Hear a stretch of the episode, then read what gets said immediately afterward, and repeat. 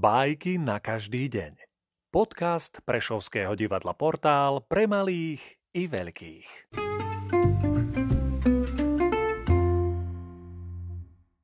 Ezop Kauka a Havrany Kauka, ktorá vynikala veľkosťou nad ostatné kauky, pohrdla spoločnosťou kaviek a pobrala sa medzi Havrany nazdávajúc sa, že iba oni sú pre ňu primeraná spoločnosť.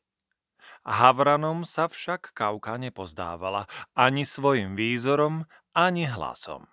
Začali ju byť a napokon ju spomedzi seba vyhnali. Kauka sa vrátila nazad ku Kaukám.